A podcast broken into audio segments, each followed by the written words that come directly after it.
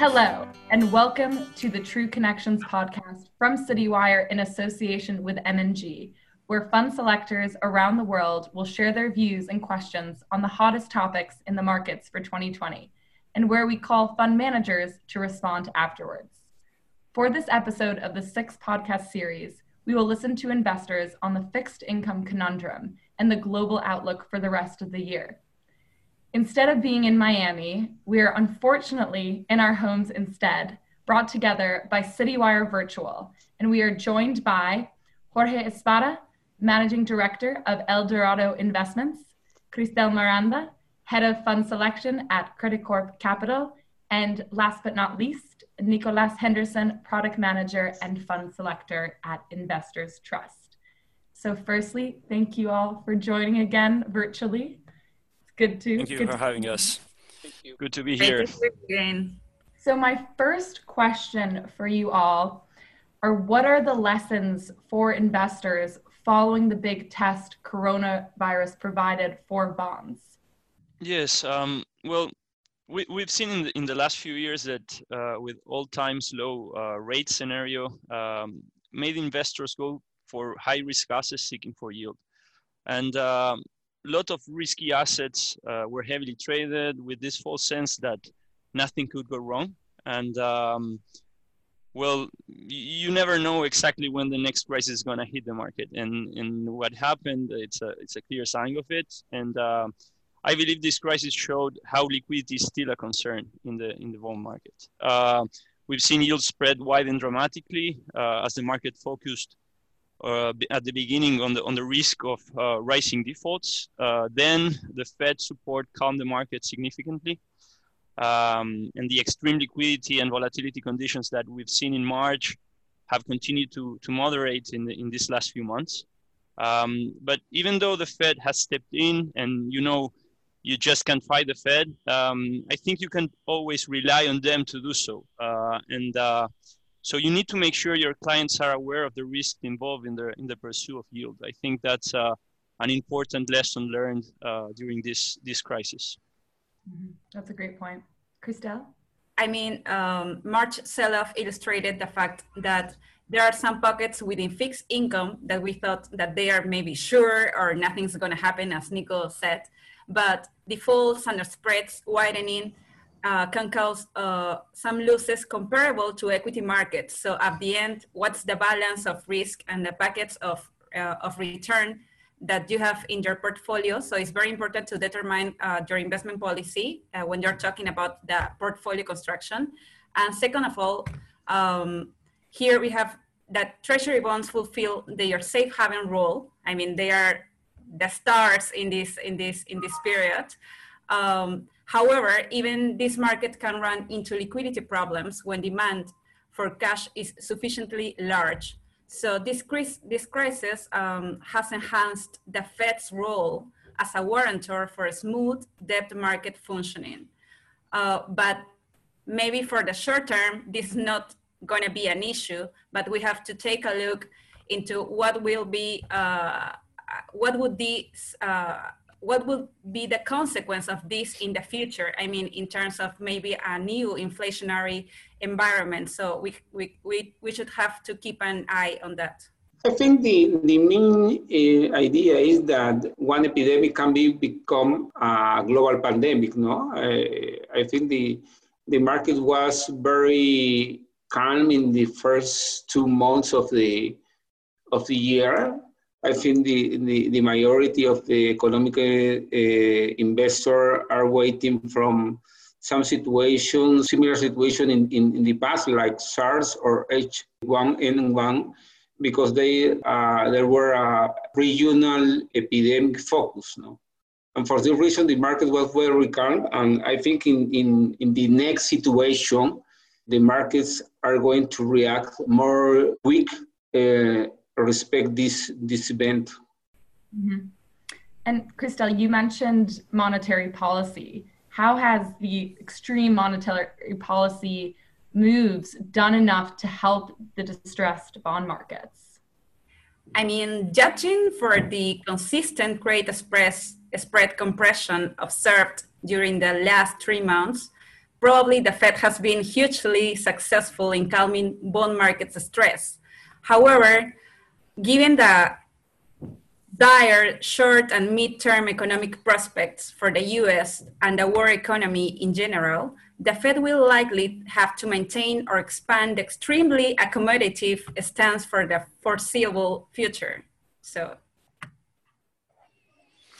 yeah, um, as as Cristel, uh, Cristel said, uh, I don't think we can know uh, if it has been enough or not yet, uh, but we can say for sure that it, they have done plenty. Um, we have seen unprecedented monetary policy and uh, fiscal stimulus that have led to market recovery, um, and that the, these are, are still abundant. You know, um, the Fed is both purchasing assets and lending money at very low interest rates.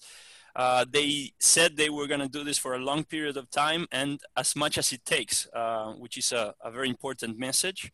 Um, there are no expectations of rate hikes in the foreseeable future. They're talking at least about 2022. And um, I think they're providing clear guidance to the market. Uh, we have heard the expression "whatever it takes" in several occasions. So mm-hmm. I think it's it's a very strong message. Uh, I also think that the Fed has to be very careful on, on not creating another bubble, and especially not to incentivize moral hazard. I think that's a, a very important aspect to consider too. I think the liquidity always be a relief, and the experience, uh, the experience of similar situation teach that finally create an inflation of financial assets, and I think this is the positive effect for the whole market. No, but uh, we are at different uh, bonds in the market, maybe some dislocation in, in, in some sector like high yield bonds or emerging bonds, but in, in general uh, terms is a, is, is a big support for the market. So this crisis has created fallen angels or downgraded bonds. How, how do you avoid them? Um, fallen angels are concentrated in the triple, triple B rating band Hence, avoiding them would imply focusing allocation in a higher rating category. However, um, fallen angels per se are not necessary bad investments. Um, there might be some opportunities to find issuers with investment grade like balance sheets, but that trade at high yield spreads. So it's where it's, it's keep an eye on on selectivity in this space and take approach of the advantages of this uh, combination of balance sheets and spreads. Um, so we are very constructive on, the, on, on this side, but especially uh, always the recommendation here is to be very selective uh, in what you pick here. Yeah, I, I was about to say the, the exact uh, same thing. Uh, I don't believe you necessarily need to avoid them. Um, many of these bonds pricing have been severely hit by, by downgrades and are showing very attractive valuations. So uh, this might create a, an, an interesting opportunity. Um, and as, as Cristel said, I, I think selection is key, uh, and but but it's still uh, a, a very interesting uh, story right now. Okay, I think this is not time to avoid them because if, if you have a time machine to go back to February or January, maybe avoid some fallen angel. But at this time, this I think this is an opportunity. Maybe you have to analyze some situation because there are a different dislocation between the market price uh, or the internal or net asset value of, of each bond. No, I think there are a lot of opportunity. I prefer don't uh, avoid uh, some fallen angels or some sector and analyze only opportunities in the market. I think there is the, the best time and after a crisis, this is the best time to take a positional in a financial asset, obviously in a long-term view. Emerging debt has historically rebounded after some negative years. Do you guys think this will be the case this time? Um, generally speaking, emerging markets have uh, less scope to implement fiscal stimulus than developed markets. Uh, so they look more vulnerable to me right now. Um, if there be any interruptions in the recovery whatsoever, uh, emerging markets performance will be in the balance. Um, so with continuous fears regarding global growth, I think it is important to, to adopt a more cautious view on, on emerging markets. And uh, again, I, I continue to think that selective positioning is very important in the, in the, in the asset class. Yes.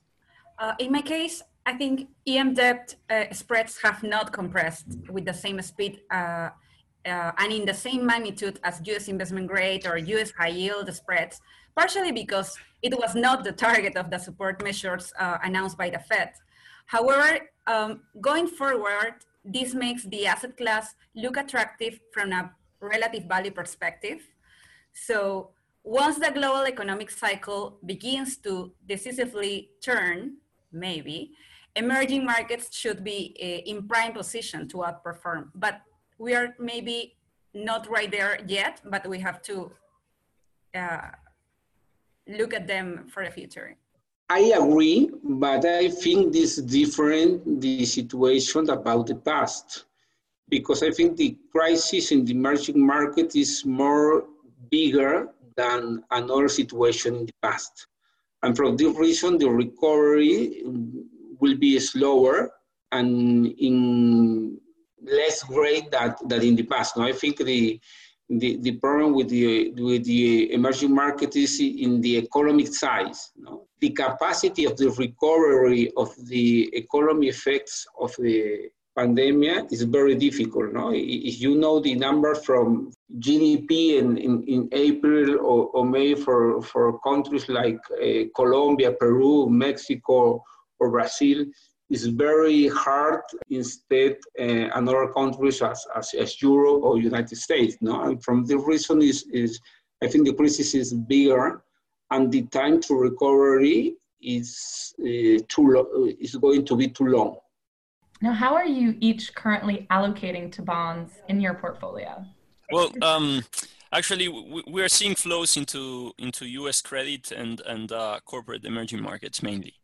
Um, my personal view is that much of this is driven by the fear of missing out. Uh, investors don't want to miss uh, uh, out the recovery of the markets, and, and basically this is driven their their uh, currently investment decisions. But specifically, yes, um, U.S. Um, U.S. Uh, grade, U.S. investment grade, and, and corporate emerging markets. That's where where we're seeing flows into. I think in the first part depends of the risk profile of the investor. No? In, in a, alpha-seeking investor uh, with a long-term view, for example, a, a, big single-family office, I think the, it's, it's, very difficult to to have a long-term view with a, a, mutual fund or fund manager who uh, have to compete uh, with a benchmark in a daily basis. But with if you have a, a long-term view, I think the the the main uh, opportunities are in the high yield and foreign lender markets, maybe in the emerging markets. Uh, obviously, you have to analyze some situation as each bonds in in particular market, but uh, I think there are a lot of, of, of opportunities in, in, in, in the market. So, what would you guys like to see from a bond fund manager? And what are some of the main issues you'd like them to address during this these crazy times we're in? Presently, I think uh, there are three key issues uh, in fixed income. The first, uh, how much higher can the long end of the yield curve go? Second, whether credit spread levels provide a sufficiently large buffer for a rise in observed defaults but we currently believe they do. Um, and the third one is being able to identify industry leader, leaders exploring high dispersion through sectors. I mean, find a strong, fundamentally good companies where to invest. Nicolas or Jorge, any issues you'd like fund managers to address with you? I think the big issue for, for a crisis is the capacity of the manager to rebuild our strategy. You know? I think the uh, all the managers in the world have a lot of losses in, in, in March and in April, depends of, of, of the asset class. But I think the, the for me, the most important issue about this crisis is the capacity to rebuild a new strategy to build a new portfolio uh, with a long-term view to, to, to take the possibility to, uh, to bet the benchmark in the next 12 or 24 uh, months. Yeah, I, I, I, agree with what Cristel and, and Jorge said. Um, being more broad and, and, and not only for bond fund managers, but I know that uh, M&G people will be listening to this. So um, we, we, we've been uh, talking about uh, ESG for more than 10 years. Um, and during this time, we've seen a lot of ESG strategies that didn't pan out. Um, personally, I would like to see viable long-term uh, ESG strategies. So we have seen many companies finally, finally embracing the concept, and uh, it would be great to see all fund houses to provide these alternatives, um, as we have seen a lot of interest in ESG from clients and uh, a lot of inflows too for, for some time now. So maybe they have a comment on that. And uh, referring specifically to the current situation, uh, well, we are in a, in a scenario of weak global growth and a bias toward easing monetary policy. Um, this contrasts with uh, long-term valuations that have become more expensive and, and reflecting low-term premiums. So uh, I also believe further widening of corporate bond spreads may occur as growth slow and uh, financial conditions tighten. So we can say that uh, bond fund managers are, are in a very tough spot right now. So let's wait what they have to say about the, the, the, the future, the near future. Mm-hmm. Definitely. Now, this is the last question. I can't believe we're already here. Which will be your best calls for this year and which areas within fixed income or other asset classes will you be avoiding instead? We, we like investment grade assets, uh, mainly US corporates, corporates as uh, central banks are providing uh, strong technical support. Uh, with the Fed implementing massive programs, uh, these are larger in size than, than quantitative easing 1 and 2 and 3 programs combined. Uh, this represents a firm underpin for investment grades and, and show that technical factors are very important, uh, a very important driver of this segment of the market. Um, renewed widening of yield spreads is still possible uh, as growth slows and, and, financial conditions tighten, as I said on the previous question, but uh, valuations have become more attractive to us in, the, in a global context. Um, regarding what I would like to uh, to avoid, or I would try to stay away for, for, from uh, more riskier assets, particularly in the high yield space, uh, both US uh, and Euro corporates. Uh, where fundamentals are far more important driver and these fundamentals are challenging and, and deteriorating. Um, we have already seen a large number of downgrades, uh, plus the expectation that many defaults still lie ahead. So I would try to stay away for, from those riskier assets. And uh, I also don't like uh, the outlook for commercial mortgage-backed securities either. Cristel or Jorge?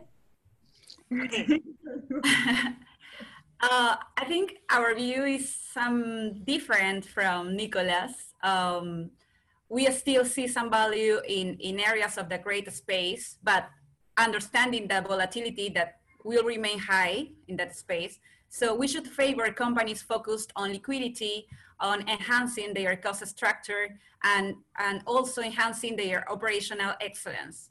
Um, the high idiosyncratic risk makes a fundamental, a fundamental value-oriented investment process key right now.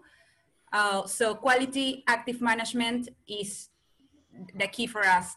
Uh, mm-hmm. For us, um, we actually remain uh, very constructive. I mean, it's not very constructive, but constructive uh, in the global high yield market.